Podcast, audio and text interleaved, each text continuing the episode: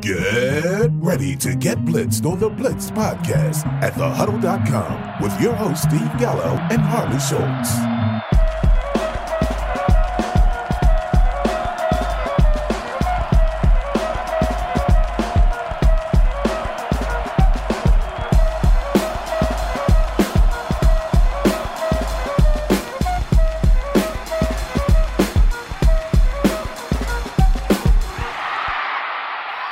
Welcome back to the Blitz Podcast. I'm your host, Steve Gallo. And as usual, if you're not a listener on a week to week basis, then you won't know this. But if you are, you do know this.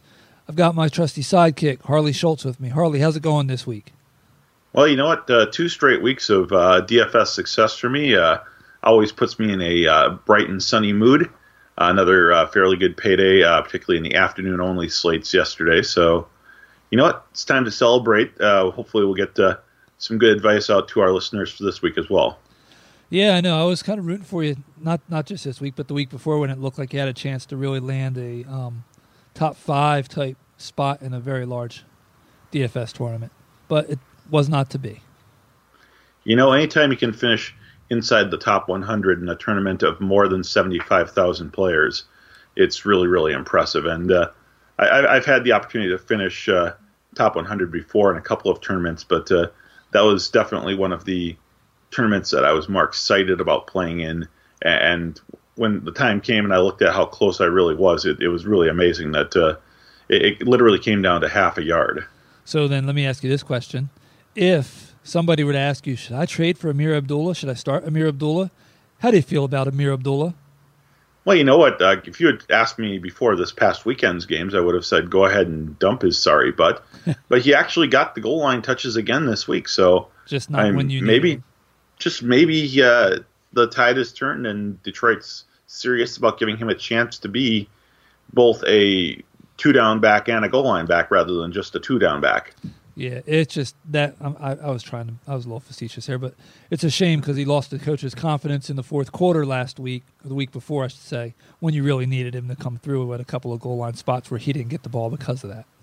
Well, that's the nice thing about daily fantasy is you really do need to have that uh, short memory span, and uh, fortunately, my patula oblongata or whatever controls the longer portion memory of my uh, of my mind was long gone several dozen years ago. So uh, we've got to just roll on a short term memory and hopefully uh, pick out the best players from a week to week basis. Hey, you don't need just a short term memory with DFS. You need it with prognostication too, whether you're picking um, against the spread, not against the spread, or even just doing projections. Short memories, people, short memories.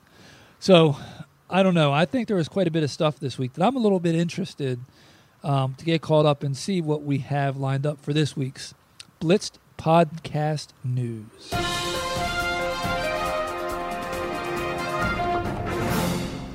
Thank you, Steve.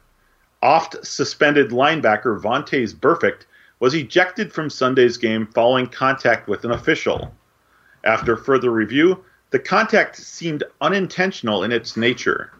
But due to Burfict's history, he was immediately tossed from the game. It will be interesting to see if Vontaze is suspended or fined this week. He should have a solid case for appeal, since his very own teammate AJ Green was not suspended for a rear naked chokehold the prior week. Running backs fell like dominoes this week as Aaron Jones, Rob Kelley, Ty Montgomery, and Devonta Freeman all sustained injuries, and none of whom are expected to play in Week 11. It shouldn't be too big of a loss for fantasy owners, however, since none of them have done much of anything statistically the last few weeks, anyways.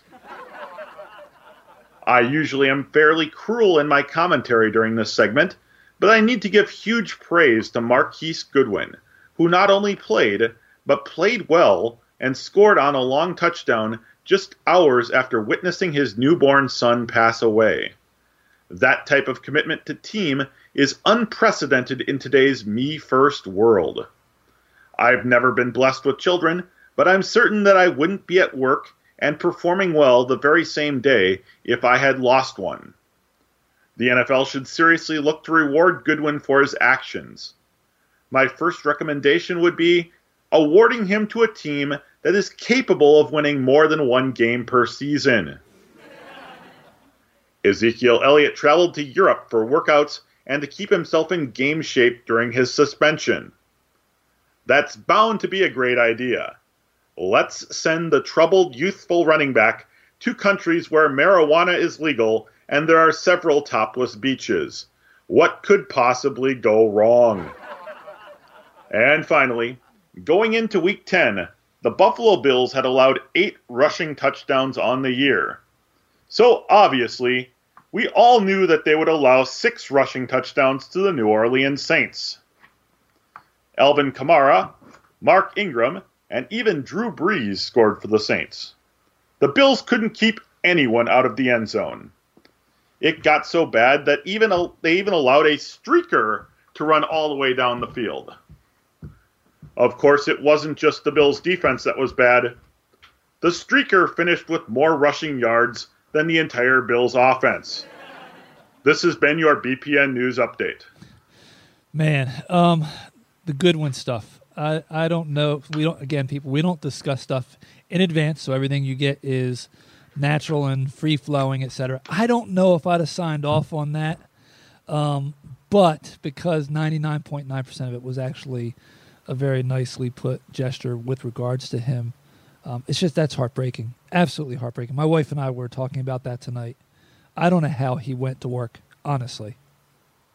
I, I could I couldn't imagine doing that. No, my wife and I lost. She had a miscarriage a few years ago, and she even said, I, "I can't like I know what that's like. I can't even imagine having one, and then losing it."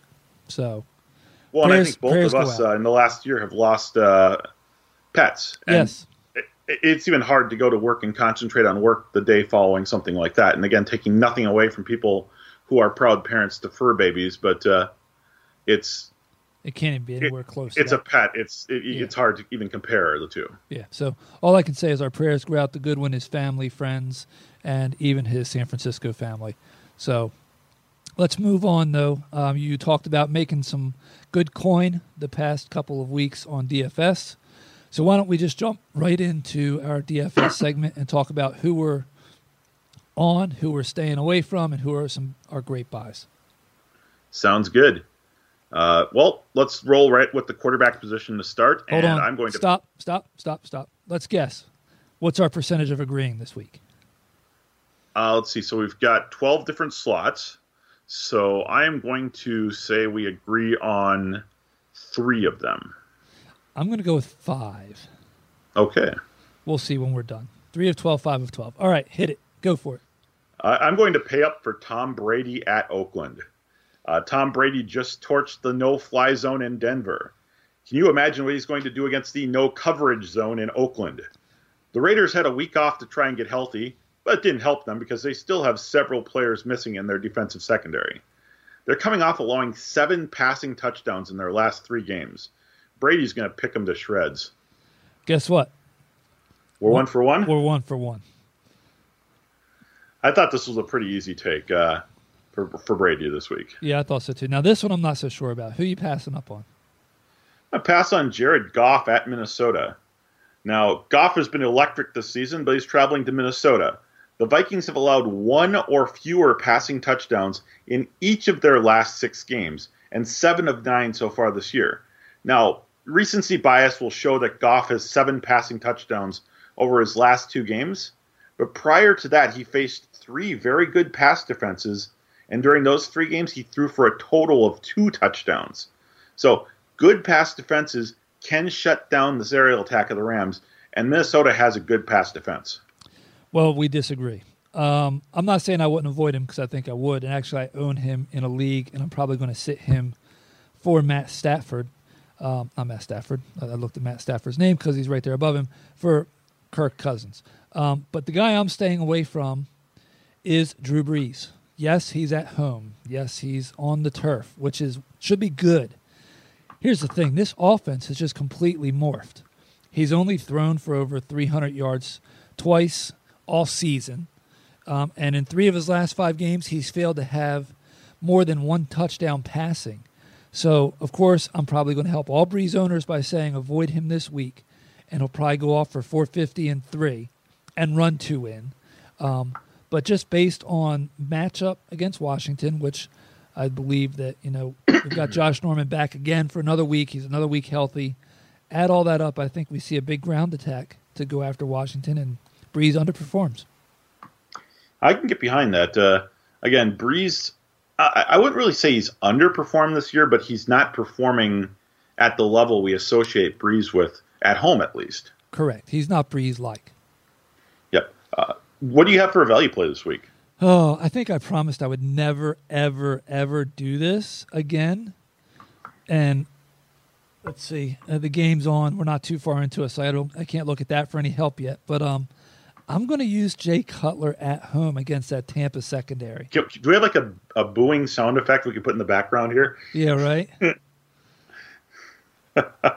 so that's yeah. I'm going with Cutler. I'm going down deep. I'm going for some serious, you know, cheap guys. Fifty four hundred dollars on DraftKings, sixty six hundred on FanDuel.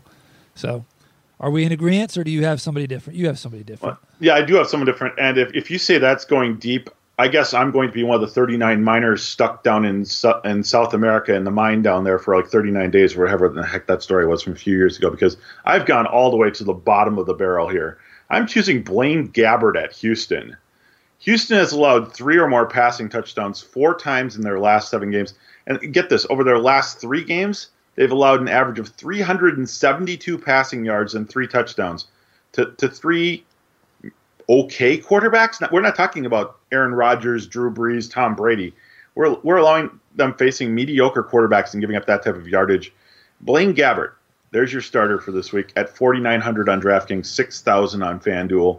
You're not going to get any cheaper, uh, and you're realistically not going to get that much better production even out of the high priced guys. So listen, he was somebody I did look at. The reason I wound up going with Cutler was the difference between being home and away. But I, I like your logic.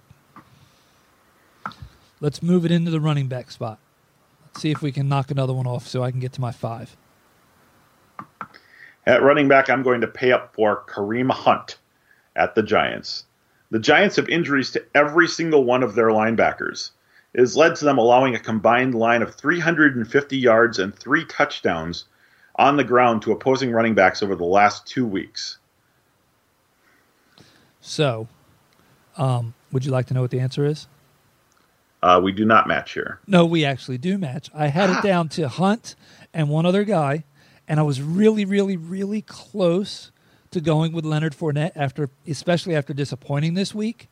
But Cle- yep. Cleveland does have a decent run defense, and I just couldn't pull the trigger because I can't tell if there's something in the background from Tom Coughlin that's going to limit Fournette's touches until something gets figured out there. So I like Hunt. I think a lot of people are probably looking at him as, can I trust him? Can I trust him? Yes, I think you can trust him. Having Olivier Vernon back for the Giants this past week, that doesn't make me love it as much as I would have. Um, but I think he's a solid play if you're going to pay up for any of those top five guys. Well, and I think we may actually talk a little bit more about both of these guys in our next segment coming up, uh, where we're going to break down some of the uh, rookie class of this season. Yep, absolutely. Okay, who are you staying away from? I guarantee you we agree on this one too. I'll go first. Go for it. I'm staying away from Todd Gurley. Bingo, two for two or two for five, I guess. That's our that's three right there, buddy. So you better hope that I whiff on the rest of them. Okay. Well, Minnesota's allowed a league low, uh, league second low, 3.4 yards per carry to opposing backs. They've only allowed three running back touchdowns all season. Plus, only five teams have allowed fewer receiving yards to opposing running backs. So you can't even count on Gurley getting a bunch of yards through the air in this game because Minnesota's tough against them on the ground. They're tough against them through the air. The linebacker corps in Minnesota is very fast and very, very solid. Uh, Gurley's going to probably get just 70, 80 yards total on a touchdown, but that's not 8,400 or 8,700 worth of production. With you a thousand percent. It's not just the run defense, it was what they do against the pass on running backs also.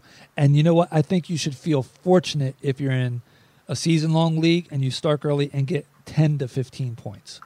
I, am not even projecting him for that much. So yeah, and that's in PPR. But still, yes, that's why I'm, I'm, definitely. There's no way I want to pay up for that price. He's been great this year, second highest scoring player in most leagues if you factor in quarterbacks. Um, but yeah, not this week. Sorry. Okay, well, who is your value play of the week at running back? I can't th- I can't narrow it down, so I'm glad I'm going first, and then we'll see if you match on this. But I've got two guys. I'm going to try and talk myself through it a little bit. Um, one of them is coming off of a bye, and that is Alex Collins.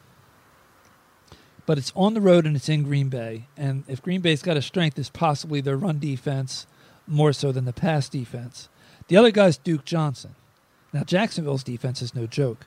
But if they're going to move the ball at all, it's not going to happen with the wide receivers. Their tight end does not inspire me at this point. So I think that Duke, just by de facto, who else is going to be able to be involved in that offense, um, and Isaiah will be a little bit involved because of the run game. But you know what? I talked myself into it. I'm going to go with Duke Johnson. Well, you know what? I, I did look at both of those guys. I actually considered Isaiah Crowell as well because uh, before last week's game, at least, Jacksonville – was pretty miserable against the run. Actually, they, they're they're incredible against the pass. They're they're probably the best defense in the league against the pass right now, but they are very vulnerable against the one. So I did consider both of those guys, but I decided to dive a little bit lower. Uh, I'm going to pick on Buffalo because Buffalo has allowed 10 running back touchdowns over the last three weeks. If you include Brees's touchdown, they allowed 11 on the ground over that span. Uh, the guy I'm going to target, though, uh, you, well, it's San, it's San Diego. It's Los Angeles, the Chargers. And obviously, I can't choose Melvin Gordon because he would not be considered a value play. So I'm going to choose Austin Ekeler. Uh, Austin Ekeler outproduced Melvin Gordon last week. He actually looked better carrying the ball than Gordon, and he also was more involved in the passing game than Gordon was. Now, is Gordon going to score this week? Yes. Gordon is an A plus play this week. But there's going to become a point in this game where the LA Chargers are going to be far enough ahead of Buffalo that Austin Ekeler will also get some run, and he will probably score again this week too. I'm with you. It's the San Diego Chargers. I don't care what they call themselves or where they play. I don't. Okay, it's a drinking game. I guess we got to drink right now, right? yeah, exactly. No, I do it too all the time. Just can't help it. It's I'm sorry, it's, and I hear other people say it all the time too. So it's at least we haven't called them the LA Clippers yet this year. Well, that's true. Um, okay, so we didn't agree there. Um, wide receiver. Let's see who you paying up for. A pip for Tyreek Hill at the Giants. Four, four of them. Wow. Yes. Uh, uh, I thought it was cheap enough on him that maybe he wouldn't be your pay up guy. But uh, over the past four games, New York is allowing 215 receiving yards per game to opposing wide receivers. To go along with a total of six touchdowns over that four game span, uh, they just simply don't have anyone fast enough in that in that defensive backfield, even if Janoris Jenkins plays, to, to hang with Tyreek Hill. Even in even in their linebacking corps, which I think that they'll use some, as people call them, gimmick plays. Hill's going to get the ball in his hands a lot, and I think he's going to put up big points. Maybe we'll see another one of those Hill Marys. There you go. Um, no, you know what? You say at 7,100, you're right. Normally that wouldn't be my pay up, but the, the high for the week's only 7,900.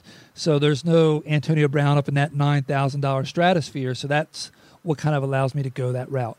Um, I'll tell you who my pass is. I'm passing on Michael Thomas for the same reasons I'm passing on Drew Brees. Um, again, he he's not lived up to my expectations this year. He hasn't been horrible, but he's going to see a lot of Josh Norman, I think, and I just don't see this as a higher scoring game unless New Orleans does that same work on the ground like they did this past week. Well, and surprisingly enough, Michael Thomas has gotten uh, a lot of targets this year, and he's actually averaging among the league leaders in targets and in catches per game. But I agree with you. I, I just I don't feel like this is going to be a high scoring game. I don't like uh, Thomas's chances of doing more than maybe like 50 yards and a touchdown.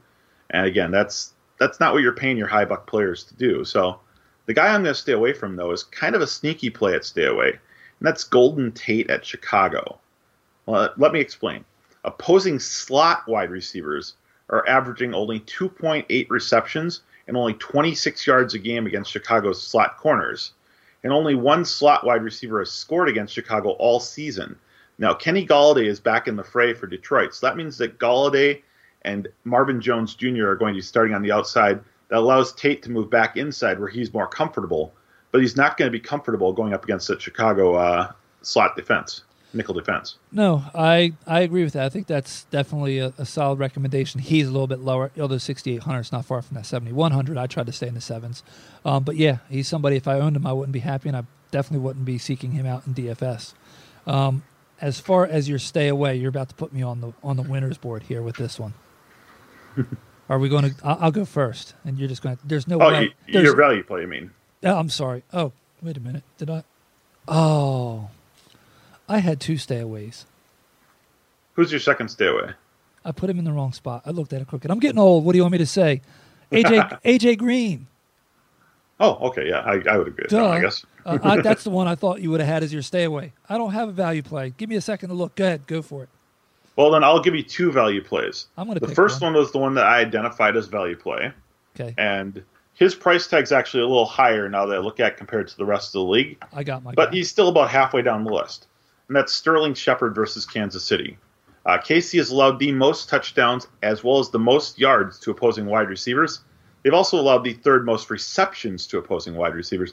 Sterling Shepard is the only wide receiver of any value in that uh, New York Giant offense, and he was targeted relentlessly last week. I went for over 140 yards. Uh, I think he's going to have a huge game against Kansas City. Now, if that's not enough of a value for you, let me dive once again to the bottom of the barrel. We're going to be chum scraping here for Bruce Ellington versus Arizona. Arizona has been destroyed by non number one wide receivers recently. Also, Will Fuller has some cracked ribs. He's injured. He's questionable to play this week. I really doubt he's going to play. In Tom Savage's three starts this season, Ellington has 18 targets. Plus, in the three games that Will Fuller has missed time, either missed the entire game or like last week where he missed half of the game, and that Ellington has played, Ellington has two touchdowns. One of those three games earlier this season, Ellington missed as well. But Ellington will be on the field. He's not going to be the guy that's going to be named as a starter. That's going to be Braxton Miller off, opposite DeAndre Hopkins. But if you need to plug in someone for league minimum value, roll with Bruce Ellington. Okay, you ready? I've got my two guys. I'm gonna give you two guys too, and I'm not gonna pick either of your guys so that we're still at the same um, spot for for for in alignment. Dede Westbrook, with a caveat, as long as they activate him. Wasn't he supposed to be activated like four weeks ago? Eh, you know what? He's getting close. That's all I know. But if he's activated, and this goes against everything I say when people say, well, "Should I play somebody that's been out or coming off injury, et cetera?" And I'm always like, "No, see them in action first. No, I want to see Dede Westbrook in the lineup when he's activated that first week." Edie was electric in the preseason. I'm, I'm all about that, and I think that uh, for teams that are looking for a quarterback in, in redraft leagues or even in uh, in keeper leagues, someone that might be on the free agent wire, go and find Blake Bortles now. His schedule for the next six weeks is ridiculously simple. That means him and the entire passing game in Jacksonville, which kind of gets glossed over with the fact that they're a run first team that passing that passing offense is going to have a huge second half of the season. Yep. And my other guy, I'm going to say, and I don't think it's the best matchup defensively, but it's at home. Sometimes that's not a good thing with where this is in Chicago. But Dontrelle Inman. Oh, look, I got Harley jumping up and down. Y'all can't see it, but I can. I played Dontrelle Inman in one of my DFS lineups last week. I, I went there. He was actually one of my blue light specials, I believe, on um, WDAE this past week. It was a good performance. I mean, Inman showed last season and also the previous season while spending time in San Diego and then Indianapolis that he has the capability of producing big numbers when he's asked to fill in for someone. Well, typically in San Diego, at least, he was asked to fill in because everybody else was hurt. Yeah, well, Well, that's this kind is of what he- Chicago. yeah, same thing. Everyone else is hurt. Exactly. And, and you know what? Uh, Mitchell Trubisky looked decent against a pretty rotten Green Bay secondary last week, but he actually got a chance to throw the ball and yeah, he did something with it. It Unbelie- helps when you have someone to throw to. unbelievably. Um, I saw a snippet come across Twitter. It was a college game. I can't remember what team now, but they showed that they won their game and they only threw one pass the entire game. And I said, "Oh, great." Data that John Fox needs to implement in Chicago, just what we need to see. And then he winds up letting Mitchell throw it a little bit. So that's good. Um, here's where we're going to get our fifth. I'm ready to move in the tight end. And I, I'm pretty sure we're gonna we're gonna get this one together. I should have thought about this a little better when I was planning this out. But uh, yes, the the pay to play. We'll just say it in unison. I'm One, no, two, no, hold on, wait. I'm not ready yet. I'm not ready yet. Okay, ready? One, two, three. CJ Travis Fiedorowicz. No, I'm kidding. Yes, it is Travis Kelce. Absolutely, it's Travis Kelce. Uh, New York is a free space on your DFS bingo card, folks. Yep. 10 weeks, Ten touchdowns. nine games, Whatever. 10 touchdowns. They, they even gave up a touchdown week 17 of last year. So, yeah, I mean, I wish there was a, a cheaper player because that's what I've been winning Yeah. so much on recently is by, by putting those cheap $3,000 tight ends against uh, against them. Tyler Higbee, Garrett Celek last week. Uh, this week, you're going to actually have to pay up to get the uh, tight end versus the Giants. So maybe the variance play would be instead of Travis Kelce taking Demetrius Harris. It's possible, but no, I'm going all Kelce. Kelce all day. The um, what do we call him? Um, Gronkowski. So here's the thing too. Um, what's his name? Garrett Celek is a god. Did you see what he said after the game? I heard No, I missed it. something like I heard I was a fantasy sleeper, so I knew I had to get some to reward those people that were playing me, or something like that. You know, Anti. Derek, Derek Celek's had some success in the past. I remember a couple years ago, Vance Yeah. McDonald was hurt and he filled in for him. Yep. Not the success his brother had in Philly. It seems like he's been there for 30 years, but that's another story. Who Hey, you, it comes from good stock. yes. Who you avoiding this week? Let's see if we can Avoid you uh. Vernon Davis at New Orleans. I actually had a hard time with this avoid because everyone I wanted to avoid was outside of the millionaire slate. There, there were guys on Thursday and guys on Monday that I wanted to avoid. Guys on the Sunday night game I kind of wanted to avoid. But you know what? I'm staying away from Vernon Davis. Over their last seven games, New Orleans has allowed an average of 2.7 receptions and only 23 yards per game to opposing tight ends. Okay. Now, they have given up three scores over that period, but are you going to chase a touchdown with Vernon Davis? So here's the answer. Honestly, you can just say I'm avoiding everybody because if Other they're- than Travis Kelce. if they're not Kelce, it, you can just avoid them because there's no reason to go there. Um, so with that said, I'm avoiding Rob Gronkowski because if you're going to play Kelce, you can't afford that salary for Gronkowski. That's correct. And if you play Gronkowski, then you can't play er, you can't play Kelce. So I'm avoiding Rob. And again, I mean, maybe that's the thing that people need to think about as a variance play as well. Yeah, If everyone's playing Kelce, then maybe this is the week that I have to play Gronkowski. But but at the same time, it's it's just too much of an obvious obvious but if everybody's guaranteed score. here's the thing: if he's if a player's chalk and he puts the chalk up and you don't play him because you're contrarian, Then you you're lose. burned. So if Kelce puts up 30 points and Gronk puts up 20, guess what? You lost 10 points. I'm going Kelce. I don't care. So sit Gronk. Who you? Who's your value play? I have one of those. Be- because you do have to fit celery in, and and some leagues you can actually start a second tight end. I know Fanball has that option. Uh, DraftKings has their DraftKings flex position. And I've been known to use two tight ends in my lineup lots of times last year, at least. Yep. One guy I'm targeting is Tyler Kroft at Denver. Uh, the easiest way to beat Denver is at tight end, where they've given up at least 60 yards and or a touchdown in every single game since week two. This includes allowing, get this, an average of six catches and 100 yards per week to the position to go along with four scores over their last five games. Last five games, they've given up 500 yards to the tight end position. So I didn't go Kroft. I didn't almost go Kroft, quite honestly, um, because I had Kelce on the brain. I almost put Kelce as my bargain, um, but I didn't. I'm going with, against my better judgment, playing a guy on the road. I'm going with Benjamin Watson because I'm not really sure who else Joe Flacco can throw to. Minimally, I think you're looking at six for 65, and there's always a chance of that touchdown.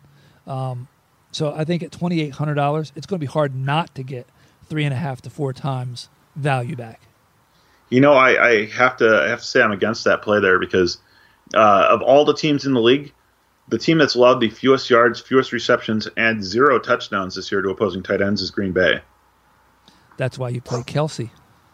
and that's one of the I, I think times. I, I think if you're looking for that play in the uh, Baltimore offense this week, it's probably Jeremy Maclin who has three scores in his five starts this year. yeah, that's not a bad play, but he's not a tight end that's cheap. Um, and that is one of the few times where I think that even though we haven't 100% agreed on a pick, that we've just were like, nah, I completely am completely against that. that just doesn't happen very often. So, That was that was one of the guys I wanted to put in my stay away, but I thought his price was too low to put there. oh, it is. It honestly is. But again, honestly, this week the tight end position is all about Kelce. Don't look anywhere else. Find a way to get him in. Craft the rest of your lineup to make sure he's in your lineup. Sorry. That's the truth. And again, if if you've got the opportunity to play uh, to play Kelce, save money elsewhere because you know his price tag is only seventy three hundred. That's not as high as we've seen Gronkowski some weeks. Yep. And, and realistically, this matchup this week, this is one of the best pure player on defense matchups of the season. We're not talking the best running back versus defense, best wide receiver versus defense, best tight end versus defense. This is just on paper one of the best overall matchups of the season. Yep, it really is. And of course, that means he'll probably go two for 12 with a fumble or something like that. But still. Well, everyone was overexposed to Antonio Brown this past week, so Yeah. I apologize for that one. No, trust me. But you know what? Hey, the thought the thought process, as long as the process is there, people can't complain. Well, they can complain, but you know what I mean. Um, so yeah, so that's it. That's our DFS slate. And guess how many we agreed on, sir? Five. Five. Five. You got it right. As the count would say, five. I see. I, I totally forgot about the Travis Kelce factor. I, I, I should have realized you had him in there, and uh, that that would have probably at least bumped me up to four in my guess. But uh, ah. That's okay. That's okay. All it right. was too obvious. Again, we had Kelce on the brain, so Yep. All right. And again, that's why people, if you're listening, you know, didn't realize this. We never talk about any of this stuff in advance. We have no idea. It's all unscripted. We don't talk about any kind of notes or anything like that. exactly. All right. Except for the fact we talk about what is it that we're going to talk about outside of DFS this week. And Harley, let's tell them what we're going to talk about. Well, it, it's getting to the point now in the season where dynasty holders, uh, keeper league players, and whatnot are going to start looking at players they need to keep for next season. And I, I think the easiest way to identify that is to look at how the rookie class of this season has performed to date. Now, so what I'm going to do for our listeners is I'm going to list off some of the popular uh, high draft picks in rookie drafts this season, guys who would have probably gone in the first round or two of your rookie uh, or preseason draft, and then I'll let Steve and or myself give a grade, so to speak, to these rookies. Not, not they're just one year removed from college. I'm sure they've got some history with getting grades, or hopefully they do at least. Yeah, maybe. Okay, that sounds good. And I I guess let me add this. I don't know if I should add it before or after, but I'll add it now before you get started.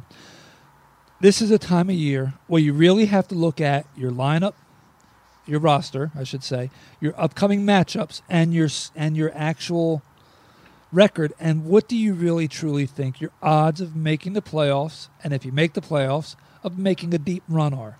Because if you're honest with yourself, which is the hardest thing to do in something like this, is to be honest with yourself, right? Yes. and you're honest and you say, I really don't have a chance.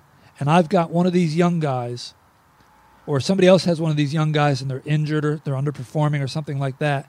And I've got a guy that's probably going to help them push for a title. That's the situation where you need to move that vet that you're not really going to keep next year for that up higher upside rookie. I'll I will say Dalvin Cook, and I'll let you start with him. But let's say you have Adrian Peterson and I don't know another extra wide receiver that might help somebody that's having struggles, but they're a solid team. And you pick another running back if you want. That's where you do a double up and try to get Dalvin Cook away. And, they, and you let them know, hey, look, I know that he's a guy that's going to be kept next year, but you have a chance to win it all this week, this year, and that doesn't come along, you know, just like every year. So I'm giving you a shot, but I need something in return. Well, you know, as the great orator and statesman Kenneth Rogers once said, you have to know when to hold 'em, know when to fold 'em, know when to walk away, and know when to run. And that's the truth in, in fantasy football, at least from a dynasty standpoint. You have to know when to walk away from this season and know when to run towards next season, and hopefully uh, your team will be in better situations come next year. Yep. Uh, so you, you mentioned Dalvin Cook. I was going to start with quarterbacks, but why don't we start with Dalvin Cook then? What type of grade do you give Dalvin this year?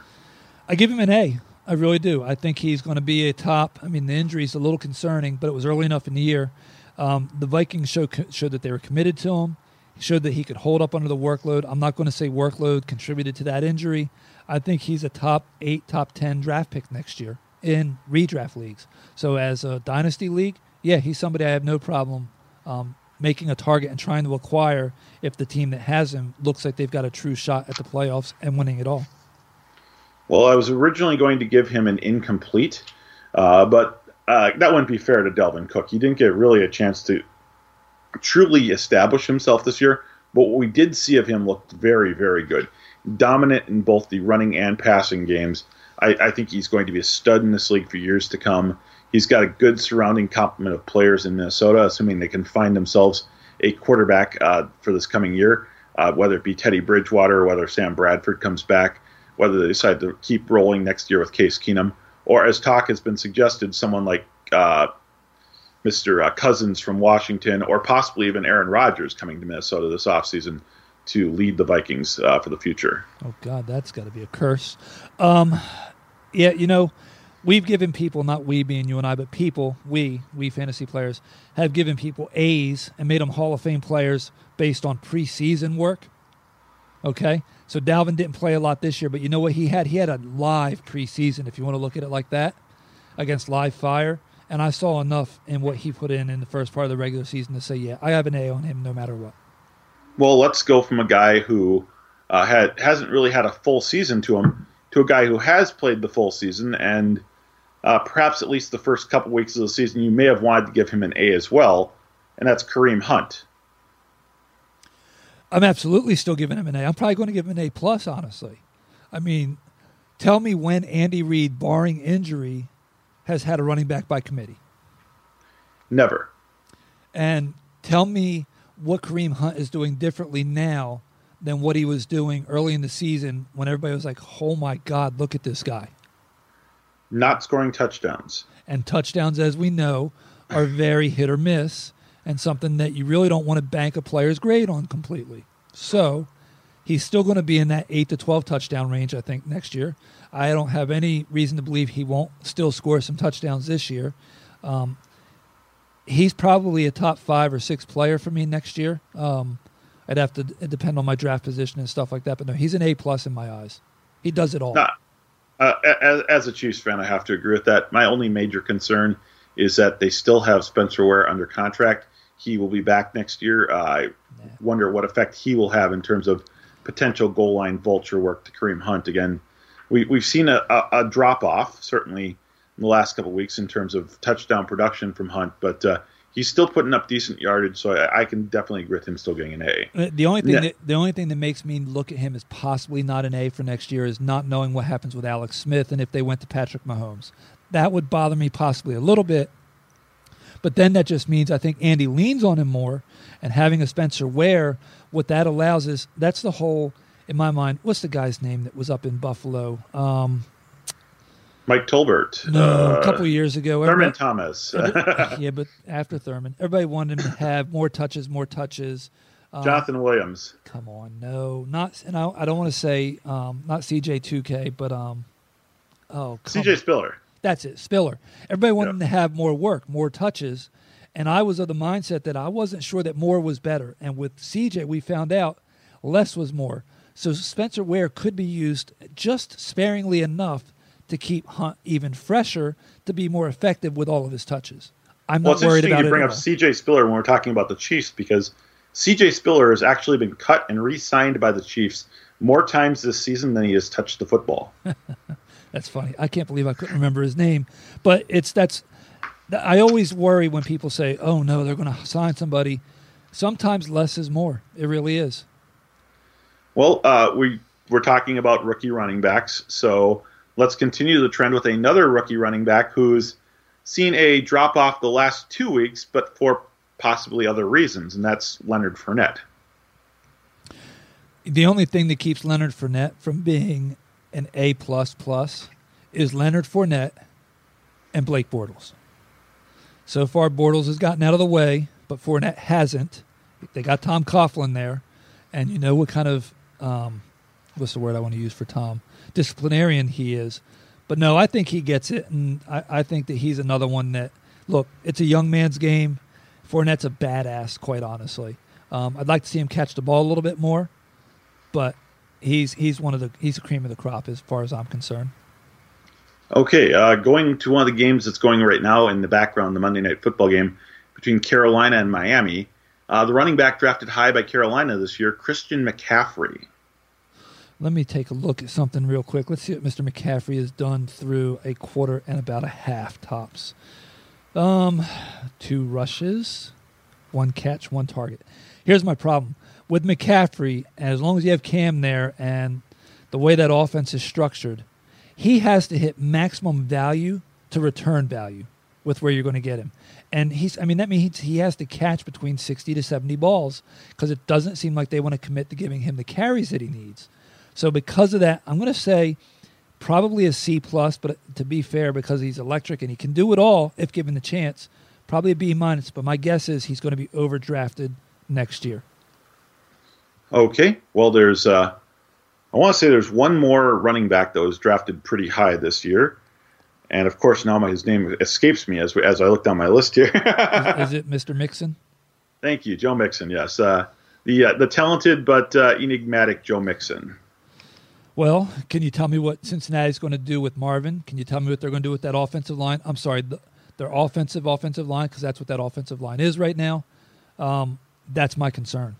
Uh, we've seen it before where a good talent is in a horrible situation, and that's my biggest concern with Joe Mixon. It really is. So he's another one. If you want to give an incomplete, it'd probably be an incomplete to him, not based on him, but based on the team. And I'm just concerned of what the team's going to look like next year. So, again, he's somebody I think that's going to be overdrafted. If I can move him for a solid vet with better, you know, a lower floor and a decent ceiling, and maybe a pick, I think that Mixon could probably return that because people usually overvalue those types of rookies going into year two, and that's what I would look to do. Well, we're talking about Christian McCaffrey here. Uh, looks like he just scored on a four-yard touchdown run, so Maybe we can bump him up to a uh, B minus. Nope, not going to do it. no. Okay. He, he, he could be a B minus. I just think he's going to be overdrafted. and the problem is, he's got such a small parameter that he has to hit to return that value. That's the problem with him. Let's roll over to the quarterback position. There was four quarterbacks drafted really high this year. Uh, let's start with the guy who was traded up to be gotten right near the top, and that's Mitchell Trubisky. So looking at the stat box, it Trubisky looks like he's an F. I mean, you don't keep him. But if you really watch the games and you watch him and you look at first of all, they've got barely, barely NFL caliber wide receivers, right? Seriously. Yes. Um, lost his tight end already. Um, I believe that he is going to be somebody that's solid. Um, you probably could trade for him for pennies on the dollar in a, in a in a dynasty league, honestly. And I'm all about not paying much for a quarterback. So if he's somebody you could basically give not much for to get and stash for next year, I don't have a problem with it. I think he's he might be two years away, but I think he's actually going to be somebody that can be a solid to plus player in this league. Well, what people tend to forget too is next year there's a fairly good chance that he'll get back both of his starting wide receivers, Cameron Meredith and Kevin White, uh, which should give him two legitimate NFL weapons to throw to. And he could be out without John Fox. That could be the biggest plus for him. That would be a plus for anyone. Yes. Uh, another quarterback that went really high this year was Deshaun Watson. Yeah. Um, well, he came back from an ACL before, correct?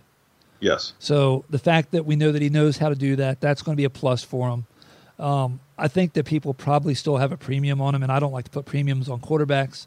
Um, and he, he's out he outperformed my expectation, quite honestly.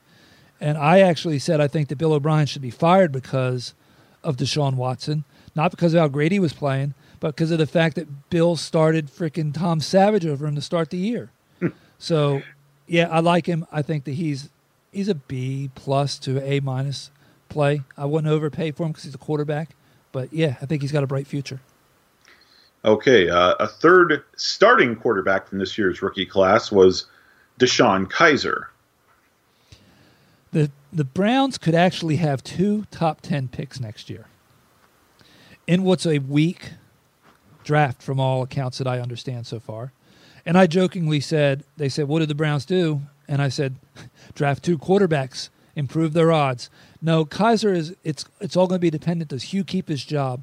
And Hugh's done some knucklehead stuff this year. So this is another player that's tied to this coach. Um, if Hugh stays, Kizer I still think has a chance to be the future because they don't have much help for him at wide receiver. Um, tight end's been pretty bad so far this year. Um, so for me, he's a buy and a stash because you probably get him cheaper.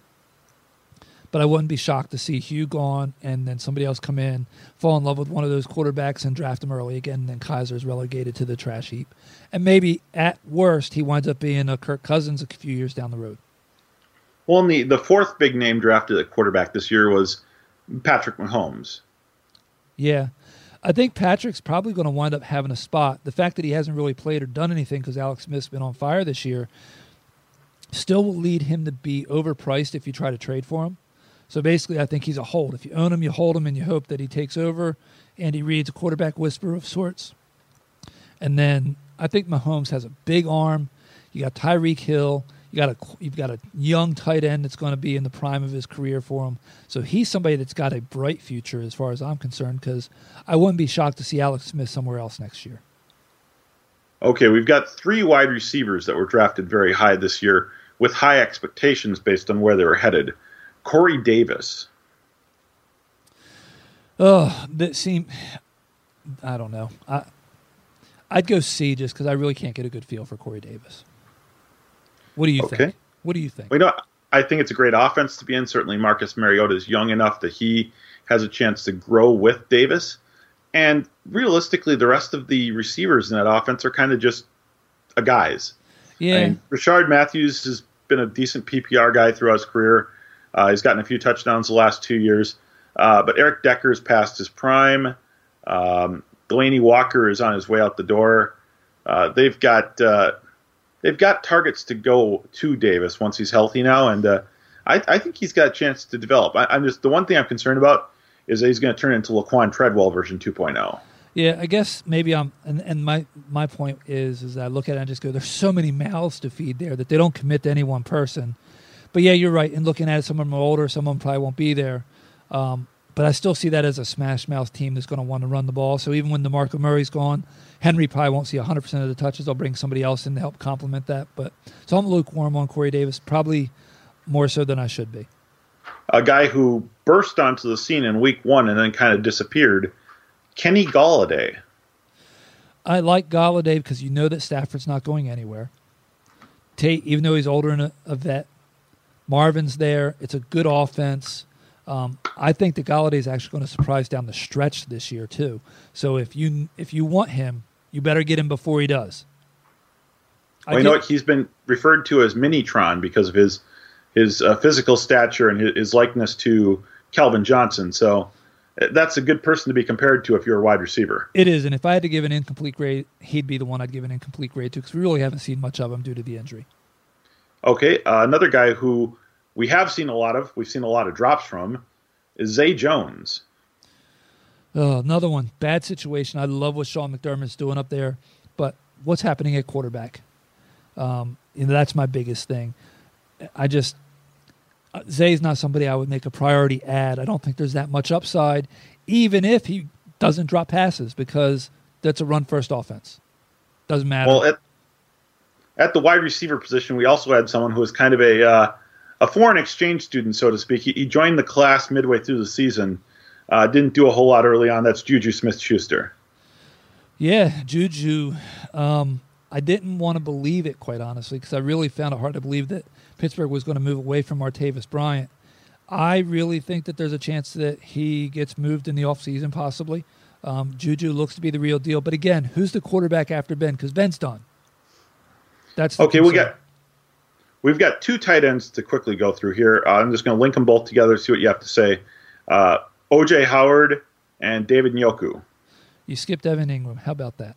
Um, well, I just decided that Evan Engram's already like Yeah. he's He a is. guy. He he's is. he's a he's a leader. So He is. I also would be concerned with his future quarterback, also, though. Um, you know, both those guys have bright futures. I like OJ Howard better simply because it's a more established team. They'll probably have a better coach next year, and they already have their quarterback of the future, and they have a young wide receiver to help take some of that pressure off. So I like that opportunity and situation better than I do for Njoku. Cincinnati's, I mean, Cincinnati, Cleveland's going in the right direction. But with that said, there's just still too many unknowns for me to invest in him. If you can stash him and get him cheap for pennies on the dollar, do it. okay. So there you have it, folks. Some of the uh, rookies from this past year, and now obviously, if you've got a high rookie draft pick next year, uh, you're going to be looking to take a guy like Saquon Barkley. Uh, but if you're not lucky enough to get him, obviously you want to tune into one of our preseason shows. Uh, maybe get some insight as to the uh, rookie class next season. And if you've been relying on the people such as Zay Jones and Kenny Golladay and Hoover and Joku and OJ Howard, that means that you're not in a good spot. So you know what you do? You follow Harley at Nuclear Harley. You follow me at Steve Gallo NFL. You subscribe to the podcast. And the other thing you do is you get Blitz responsibly. Cheers.